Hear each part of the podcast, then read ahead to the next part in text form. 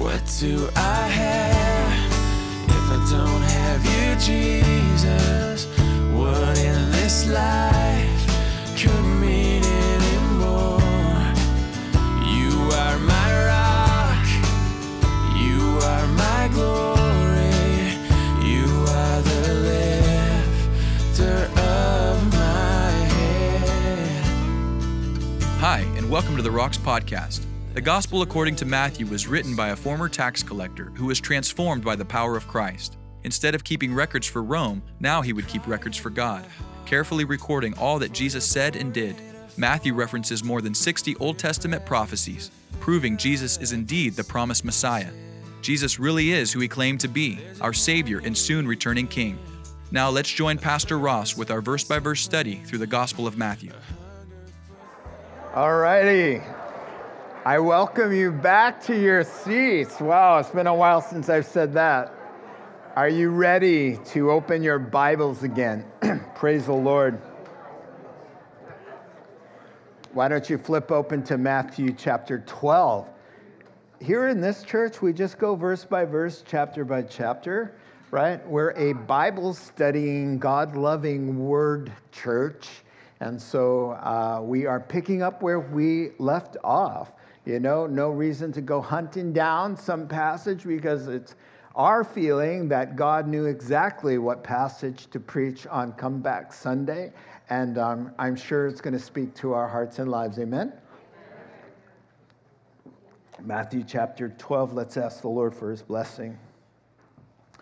Now, Father God, as we pick up where we left off here, the Gospel of Matthew, good news, the gospel indeed, that you became one of us because you, you love us and wanted to pay the debt that wasn't yours, that was ours. The wages of sin is death. There was only one way somebody give their life in our place, somebody without sin. So it had to be you. Conceived of the Holy Spirit, born of a woman, the perfect God man able to lay down his life on a piece of wood that you yourself created. So thank you for that kind of love, a demonstration, not just the words, but we can feel how valuable we are to you by looking at what you did for us. So thank you, God. We pray that you would help us now see with the Pharisees, the religious leaders who don't have a clue, have turned religion into a monstrosity, a nightmare. And they're the ones who, who killed Christ, the religious people. So help us avoid being religious and have a relationship instead with the living God. In Jesus' name, amen. So, the last time we were here together and you sat in these pews, as they uh, can be called, these seats, our Jesus was still enjoying some degree of popularity, right? Words of authority that astounded people, miraculous deeds of mercy. The problem was the crowd was wowed uh, by signs and wonders and the miracle worker, but they didn't want to be in relationship with him. They loved the miracles, but didn't want to come under his call. What was his call? Well, if anybody wants to be my disciple, you've got to pick up your cross, you've got to follow, you've got to deny the sinful parts of yourself, the parts that want to live for you and you alone. You have to uh, deny self and pick up your cross and get used to having the world reject you like me. Join the club. If you want to walk with me, that's what you're in for. And they said no thanks. And so they started now officially in Matthew 12, where we pick up. They are now uh, officially turning away from him and growing cold. And they're led by the Pharisees, the sour faced, pickle juice drinking uh, Sadducees that were always complaining and always dogging the Lord right down to the end. Uh, and why? Because the Pharisees finally figured out that Jesus was preaching a totally different religion than theirs. Theirs was a religion of rules and regulations, rules for the rules and regulations for the regulations. They had uh, gotten the letter of the law, which was just death. It was just death. And Jesus came preaching abundant life, not the law, but grace and newness of life and joy and happiness and freedom. And so they said to that, we got to kill this man. and so legalism has been described like this an unhealthy, obsessive conformity to rules that transgresses the higher law of love, mercy, and good old common sense. And for uh, Jesus, the last straw in their eyes was him breaking the rules of the Sabbath. They call it Shabbat to this day. And that's the official turning point here in chapter 12, as I've been saying. And so, just for a little background before we just dive in so that you can understand, uh, they took the Old Testament laws and, and, that God gave Israel. And through the centuries, they had oral traditions that they devised rules and regulations of what God really meant when He said, Take a break on the Sabbath. We're going to tell you, and in the Mishnah and the Talmud, there are 12 full chapters about rules for one day. We would call it Sunday, they called it Saturday. 12 chapters, rules for the rules. And so, uh, and to break them, they elevated those rules as high as Scripture. And if you broke one of them, you would desecrate the Sabbath, and you could, it was a capital crime. So this is a big deal. And Jesus came along and started preaching grace and telling them to chill out, that the Sabbath was supposed to be a day of joy and it's no coincidence that the preceding verse to what you're about to read is Come to me, all who are weary and heavy burdened by them. Take my yoke upon you, not theirs, because theirs will kill you, but mine. Oh, it's light and sweet and good. And you're going to find out what life is truly about as you walk with me in freedom and grace and truth and holiness and goodness and righteousness. So, one writer said the only ones more miserable than these rule loving Pharisees were those who had to live under their lifeless laws and their loveless ways. But our Jesus is on to them, isn't he? So let's take a look at the first portion of this chapter. Here we go.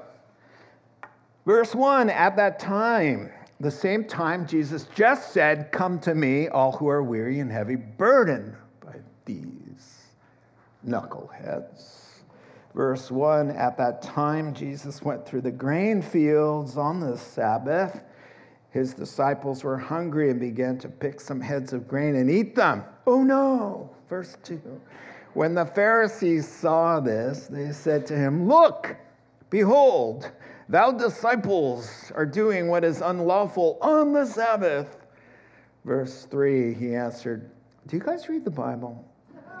Have you read in your Bibles what David, your hero, did when he was hungry and his companions were in need? Verse 4 He entered the house of God, the tabernacle there at Nob, and he and his companions ate the consecrated bread, 1 Samuel chapter 21, which wasn't lawful for them to do, but only for the priests. Verse 5 Or haven't you read in the law? The law is the first five books of the Bible. That on the Sabbath, the priests are working their tails off, breaking the Sabbath. They are desecrating what it means to defile or disrespect the day and yet are innocent. Verse 6.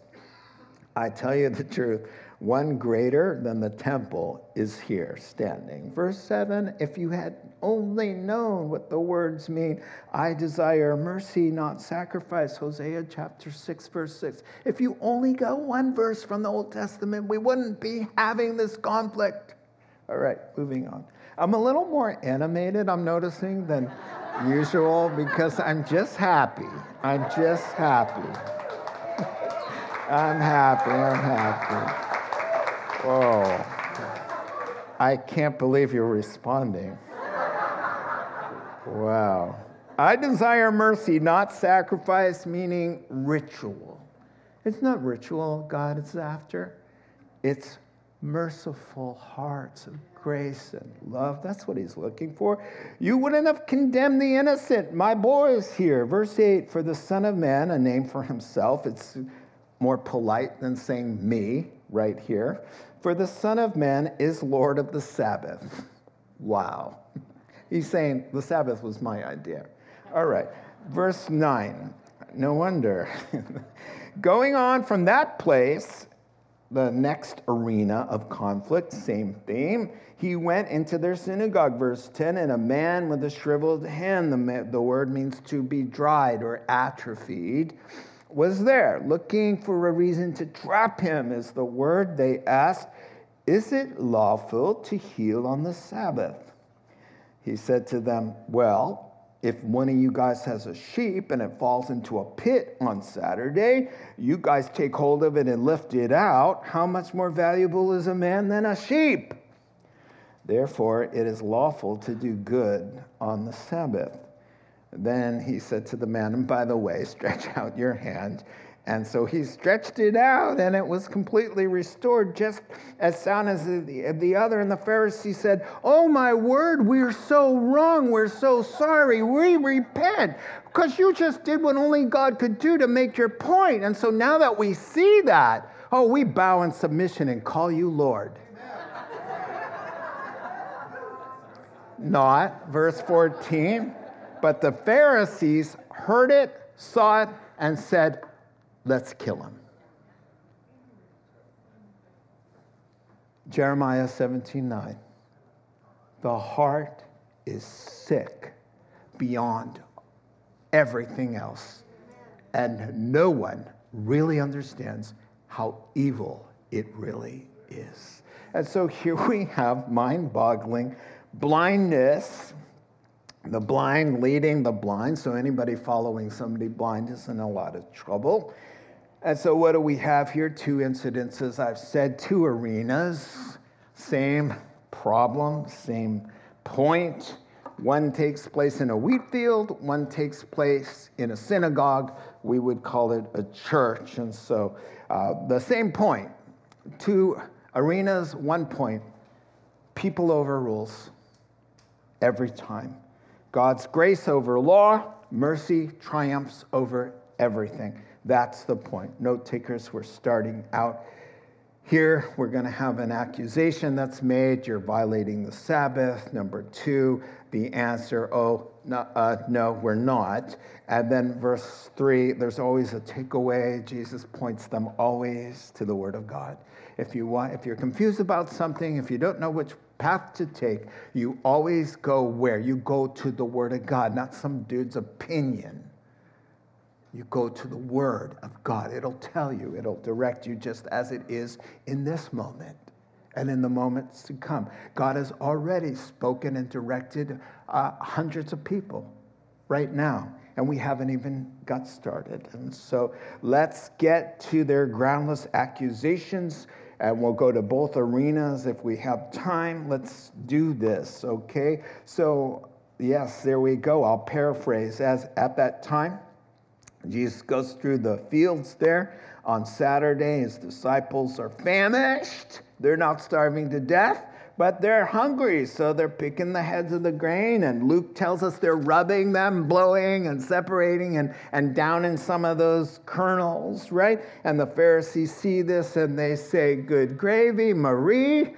Uh, your disciples are desecrating the, the temple. Now, I am so happy to hear that cell phone go off right now. I am just so pleased. a human being with a phone. Thank you.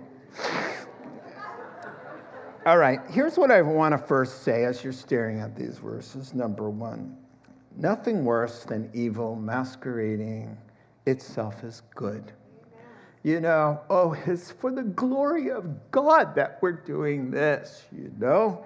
Uh, it is for uh, the love of the day, you know, and this is what it is always smokescreen lies to cover up persecuting and doing people harm in the name of social injustice. And it's the same today People are so uh, outraged that they're going to kill people and, and ruin people's businesses and, and loot the stores because they're, they're so, uh, so concerned about justice. And so you beat people up and rob the stores in the name of justice. This is exactly what's going on here. Oh, we care about the day. No, you don't. You don't care anything about the day. You care about your own biases and your own opinions, and you're up to no good. And so, what's the basis of the charge against the disciples? You think it's stealing or trespassing? No. Think again. Now, so um, the Bible said there in Deuteronomy 23, you're allowed to go through your neighbor's grain fields if you're traveling or if you're indigent, if you're poor. There's no welfare system. So God told the farmers when you go through to collect your harvest, don't go through twice, just once and leave the gleanings for the poor. And don't go to every last edge because travelers are going through. There's no in and outs on the interstates there. There's no AM, PMs. There's nothing to stop and get a, a snack. So I want you to leave the rows open, and they couldn't use a sickle. They couldn't go in and just you know, clean house, as it were. They could go by and do what they were doing. What was the problem? It was Sunday, and you're not allowed. Sunday is our Sunday. I'll probably use that a lot for the Sabbath. They weren't allowed to work. And so the Pharisees had a long, long, long list of what work involved. And to pick some grain and put it in your mouth was working. And so they were violating the seventh day. Now, the, the, the seventh day, the Sabbath, it means to cease. The Greek word sabah with two B's. When you have two B's in a Greek back to back, you have an exclamation point. So God was saying, rest, take a break. Life, and here's what the Sabbath was all about two things, really. One was to covenant with his people and saying, You're the only people in the world who are going to take a break and worship me.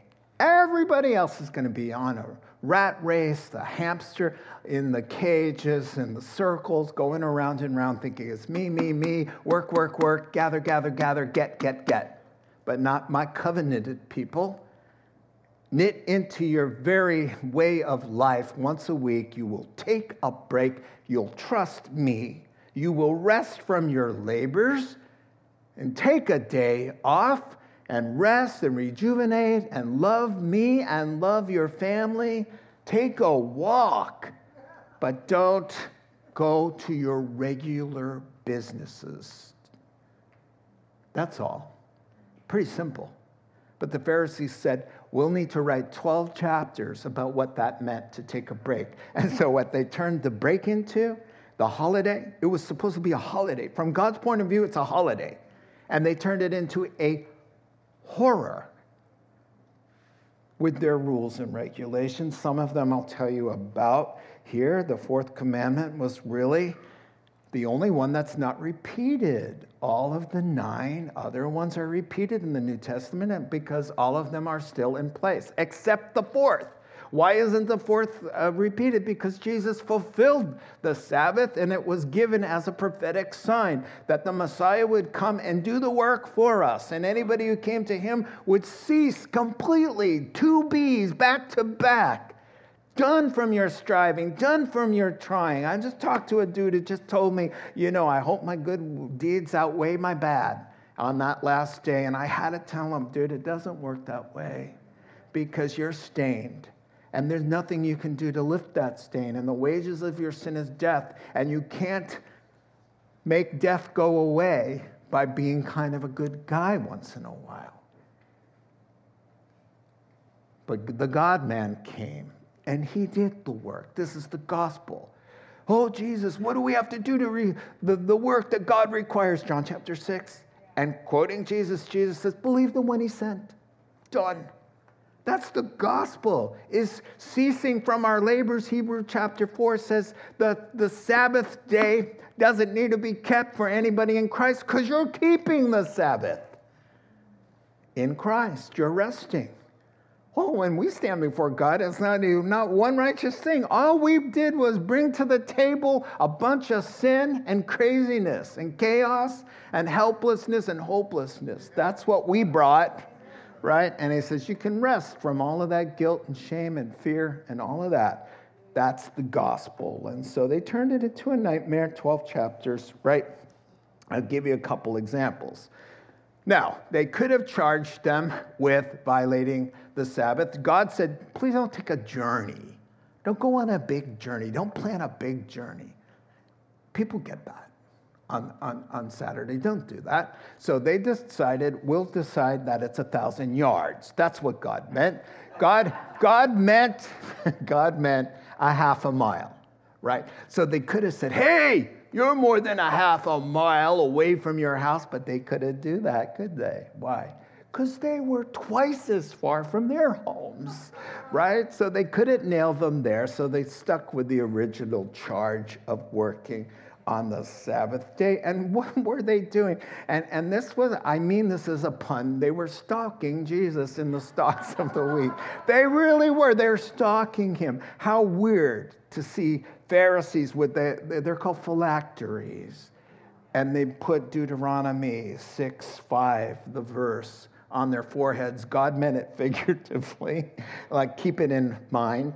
So they put it on their forehead, strapped to a box, and they still do it today, right? So, how would you like to be going through the grain fields, you know, and suddenly one pops up, you know, with a box on his head, you know, saying, Thou sinner, right? Oh man, terrible. And so, they had a lot of things. You couldn't carry a burden. God said, don't do your regular jobs, lifting and hauling and all of that.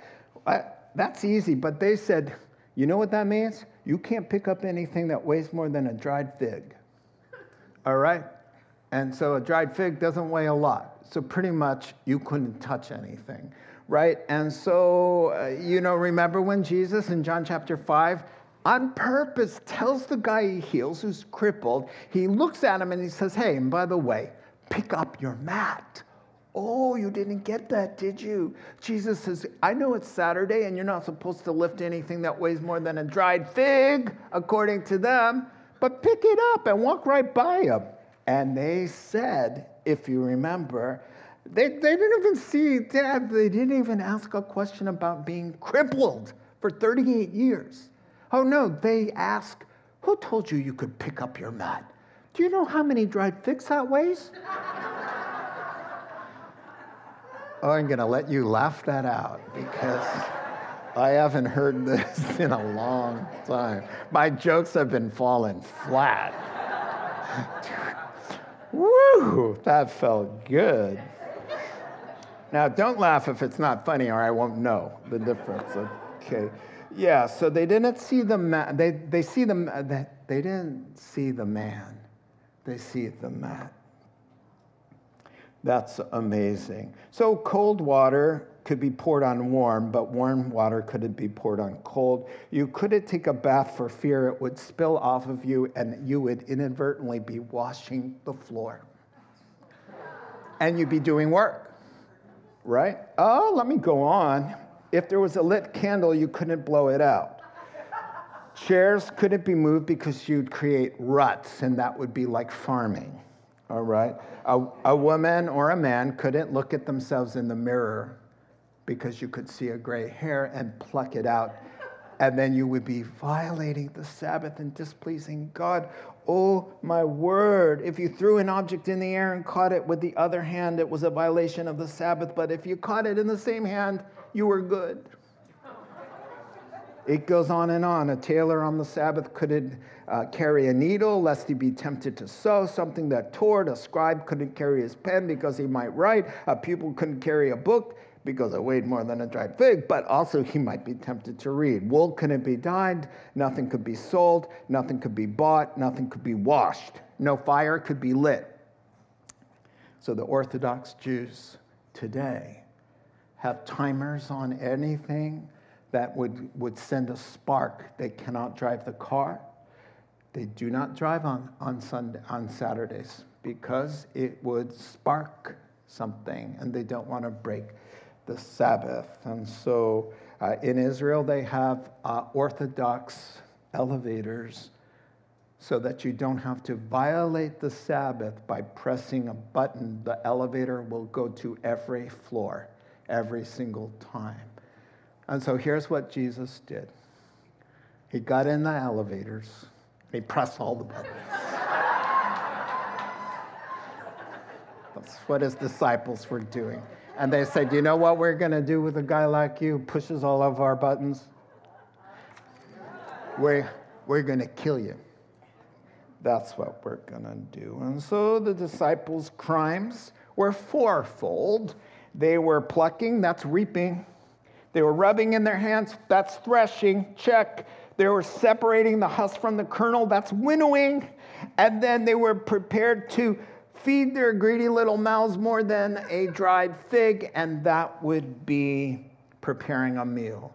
Four citations which could get them the death penalty. And that's why Jesus said in Matthew 23 these guys tie up heavy burdens and loads and put them on other people's shoulders, and, and, and they're not willing to lift a pinky to help them. That's what Jesus said, right? And then he looked at them right there in front of everybody and said, You guys are headed straight to hell. And why did he say that? Because they represent God. They represent with their robes and their prayers and everything. And they're telling everybody, this is what God loves. These are the values of heaven. That God cares about rules and regulations more than you guys. And even though he wanted everybody to rest and love God and relax and rejuvenate on his holy day, they got the message don't even breathe. What a what a nightmare to wake up on Saturday morning and think, I can't move, I can't move, lest the Pharisee throw me into prison. Yikes, this is crazy. That's why Jesus said, You guys come to me and you'll find abundant life. And so, and the, the funny thing is, their thing, we're going to kill you. You're going to set a trap for Jesus and you're going to find out that actually he set the trap for you because it was his plan to die. He came to die and he needed some perverted, sinful, evil men. And you volunteered you raised your hand and you said, That's me. I want to do the deed. And he said, Okay, let me give you a few times here. Are you sure you want to be the bad guy? It's not going to go well for you. Oh, yes, I want to play the bad guy. So he says, There's room for you. I needed a Judas. I need some Pharisees. I need some Sadducees. Are you sure? Because God takes, the, takes no delight in the death of the wicked, but rather that everybody be uh, turning and be saved. And so we can go on. We've got to get through this, people. He answered, Here comes the answer. Have you guys ever read your Bible? Verse Samuel 21, verse 3 there says, and then uh, he says where David was on the run with his guys, they were famished. Verse 4, he goes into the tabernacle and the men ate the communion bread which was against the laws, policies, and mandates of the state. The only ones who could eat that were the priests, and that was in Leviticus chapter 24, uh, if you're interested. And so notice that Jesus, as I mentioned already, he always points people back to the Word of God. Here's some truth. Check it out. Check your Bibles. Open the book. They had a degree, they were seminary teachers. And so, what a dig Jesus was saying. Your seminary teachers who don't know the Bible. What's up with that? Oh, no, they knew the Bible. They knew the Bible really well, but they read the Bible so they could become the Jeopardy Bible champions. They didn't apply it. It would be like I, I used to tutor in Japan heart doctors who were chain smokers it's like, come on, guys, really? You're heart doctors. There was a pulmonologist, a lung doctor, who was a chain smoker as well. That's the idea here. Do you read your Bible, Mr. Bible Scholar? Yeah, we read it, but not for application. We just read it to sound like we're smart. You know, so uh, the rules here. So he says, uh, yeah, David and his men running for his life. Saul was chasing him. And interesting that Jesus would go back to this, right? Because David had already been anointed as king, and we had a false king on the throne, and Jesus was already king there, but he was being usurped. He, he, he was being rejected. Same idea there. And he's uh, going to say, listen, the guys were like, David shows up with the hungry soldiers and he says, uh, We're really hungry. He says, Look, look, we only have the communion bread. The communion bread, there were 12 loaves laid out, representing God's provision for the 12 tribes of Israel. And each loaf had six pounds of flour used. And so they were fat loaves, right? And so David smelled the bread and he's like, Hey, you know, it's a holy mission. We're hungry. I'm sure God won't mind. And he was absolutely right because it's people before policies, it's people before rules, it's mercy triumphs over everything. now, somebody walked in one day and said, Hey, I'm hungry. You know, they're not in need. You know, give me the communion bread. Oh, you're, gonna, you're asking for trouble there.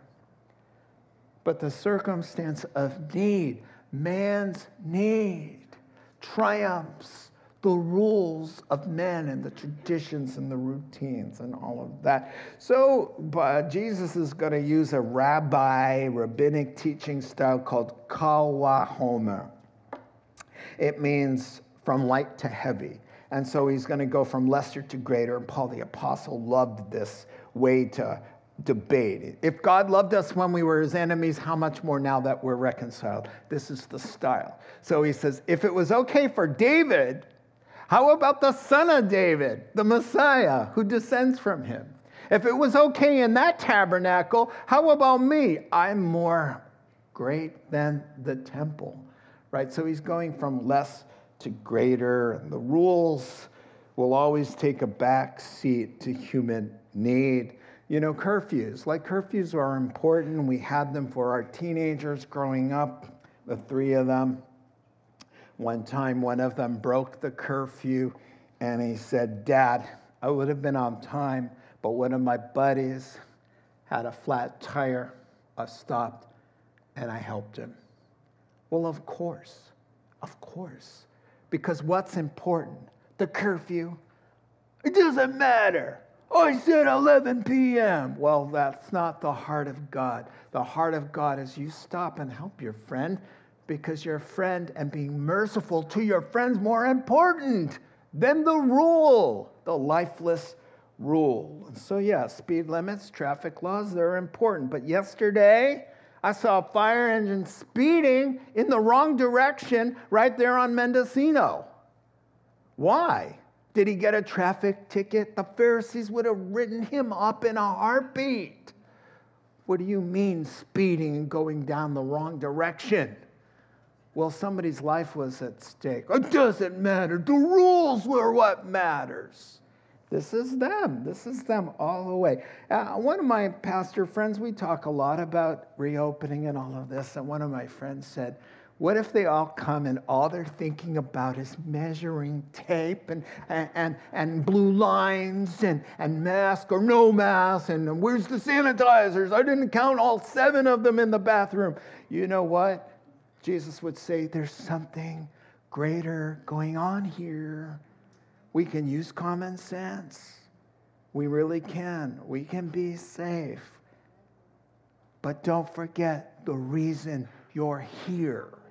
The reason you're here isn't the rules or the mandates, it's the Messiah. He's here among us. Amen. Amen.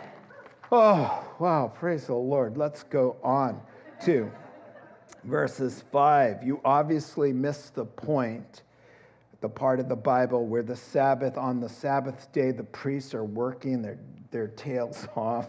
They're desecrating, violating uh, the rule of the day. They're, they're completely innocent, right? Newsflash someone is more important than the temple here, as we've been saying.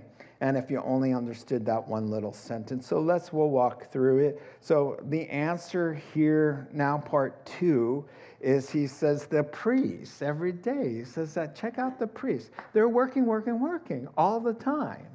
They're breaking the Sabbath, aren't they? Well, no, they're not. Why? Because their obligations override the general Sabbath guidelines because they're doing the work of God. And Jesus will say in another incident, and by the way, I'm always working too. I work on Sundays and Saturdays, and so does my father. And when he said that, they picked up stones to kill him right there on the spot because he said, I'm working, I work on the Sabbath, and so does my father, and we work together, we're one. And so they pick up stones to kill him. And he says, Oh, for which of my good works are you going to stone me? And they say, For a good work, we don't stone you because you, a mere man, make yourself equal to God, saying that God's working and you're working and you guys work together. Come on. That would be like saying you're God.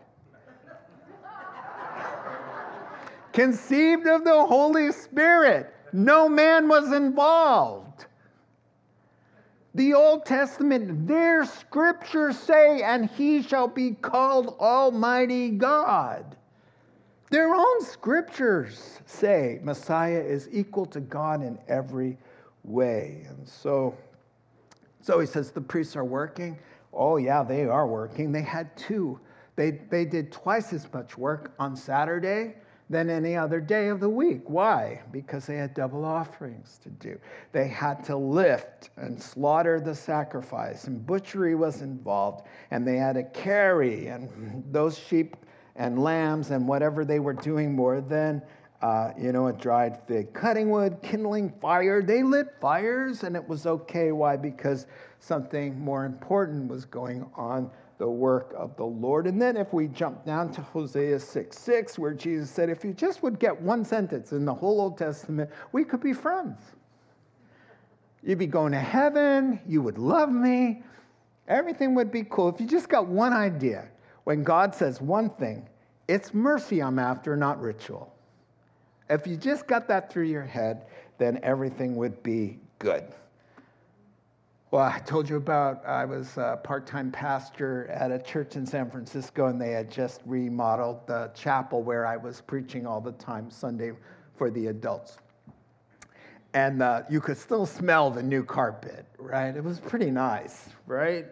And there was a guy who visited, first time in church ever in his life, and he got saved. He had tears coming down. He says, Oh, I get it. I get it. I'm going to give my life to Jesus. And he's telling me all about it, holding a cup of coffee. And one of the ushers came flying in. And before, because you weren't allowed, the rules were no coffee in the new carpet area. so I saw the look on his face. I knew what he was going to do. And the guy was like, oh, and I just, I, I just feel like I'm born again. I'm like, yeah, bingo. And here comes, let's call him Paul. Oh, that's his name. So Paul starts, and I go, Paul, this is our new brother in Christ. He just found the Lord. He repented of his sins. He's going to live forever now. Paul, please. oh, no, he took him to task. Oh, that's really nice. But in the future, young man, we would appreciate it if you respected the big sign in the lobby, which you didn't see because the door was shut in that direction. The sign that tells everybody, and there's no exceptions. Maybe you think that you're above that. I'm like, what are you even doing in a church? Oh, my word. And I said things. I. Wow. And so, yeah, if you could just get that through their heads. So, yeah, let's go on to the closing uh, arena if we can do that. Nice verses 9 and following. I'll paraphrase leaving the grain fields, they head for church. Okay? It's the Sabbath. That's what Jesus does. He goes. He has nothing to learn, but he goes because that's important right? So he goes to church, it's the Sabbath, and the man with a shriveled hand who is planted there. The other gospels just let us know it's a trap, and, and they set him up And they've got the guy with the withered hand on the front row.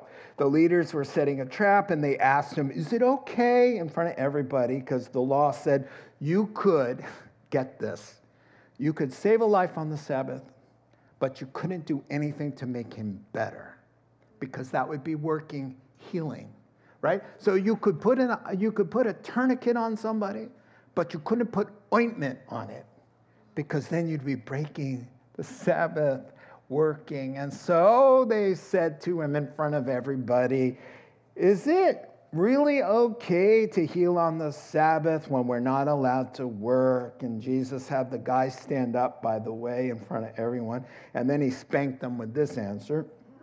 He said, If any of you have a dumb animal, a sheep, with no soul at all, and it falls into the ditch on Saturday. You're going to grab it and lift it out. And how many dried figs is that? Verse 12. Come on, guys. Uh, healing on the Sabbath is just fine with God, even if you have to work. Verse 13, and Jesus commanded the guy, Stretch out your hand, man. So the man stretched it out, was perfectly uh, restored. And Mark chapter 3's account says Jesus stood with great anger and grief in his heart, staring at them all for their stubbornness of heart.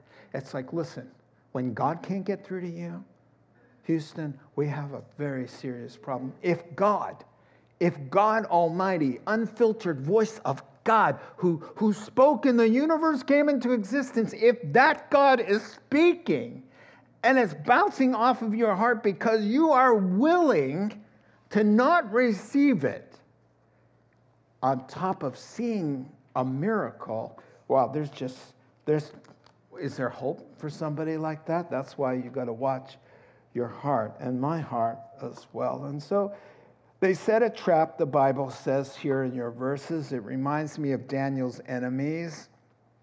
Uh, they said, the only way we're going to trip this guy up if it has something to do with the devotion to his God. And so get this, and I love it. They can count on Jesus not being able to handle a guy at church who's in need. They're going to trap him knowing they can trap him into being merciful. Yeah, they know him. And so, uh, and this is a casualty of being a legalistic person because people are just pawns. You lose, you lose the value of people. Of people. Legalistic people are not known to be affectionate. They're not warm and cuddly. Rule based people are not very loving. They're not because it's all about the rule, you know. So they're using this dude. They don't care about him. They don't care about him. Let's use the guy to trap Jesus. They don't care about him. How about the woman caught in adultery? They set that up. They set her up to fall into adultery and then they dragged her half clothed because she's a pawn. They don't care about her. It was trying to trap Jesus. Again, that's how rule keepers who love policies more than people can be. They will destroy an entire economy, some people. To get at their enemy, it doesn't matter. They'll use a cause, they'll use a virus, they'll use people to take that person down. It doesn't matter. There's no love for the people, though they will feign love to that cause and people. So some of you followed me there. So the trick question is in front of all of them, verse 10. Jesus, the other gospels say uh, he has the guy stand up in front. They put him there, so stand up. The rules say, you know, he could come any other day. This is, he's had this hand problem for years. It's non emergency. The authorities have ruled his hand is non essential. It is non essential.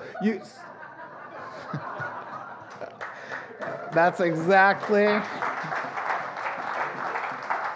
You think I'm kidding? No, I'm not stretching it here.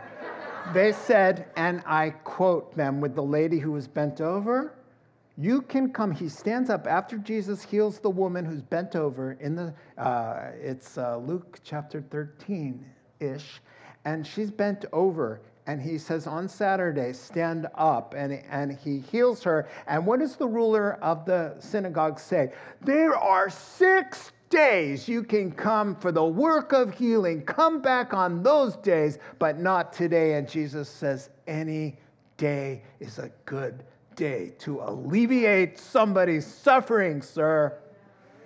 Oh, my word. And so, yeah, so he fires back a rhetorical question.